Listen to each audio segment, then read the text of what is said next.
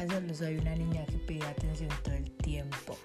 No, pues es que las Géminis somos las más odiadas y no entiendo por qué si somos un amor. Pantallazo que le envío a mi mejor amiga, pantallazo que tengo como prueba. Pues no les pasa que siempre como que hablan solas. No pasa nada, aquí vamos a aclarar dudas, preguntas, de todo.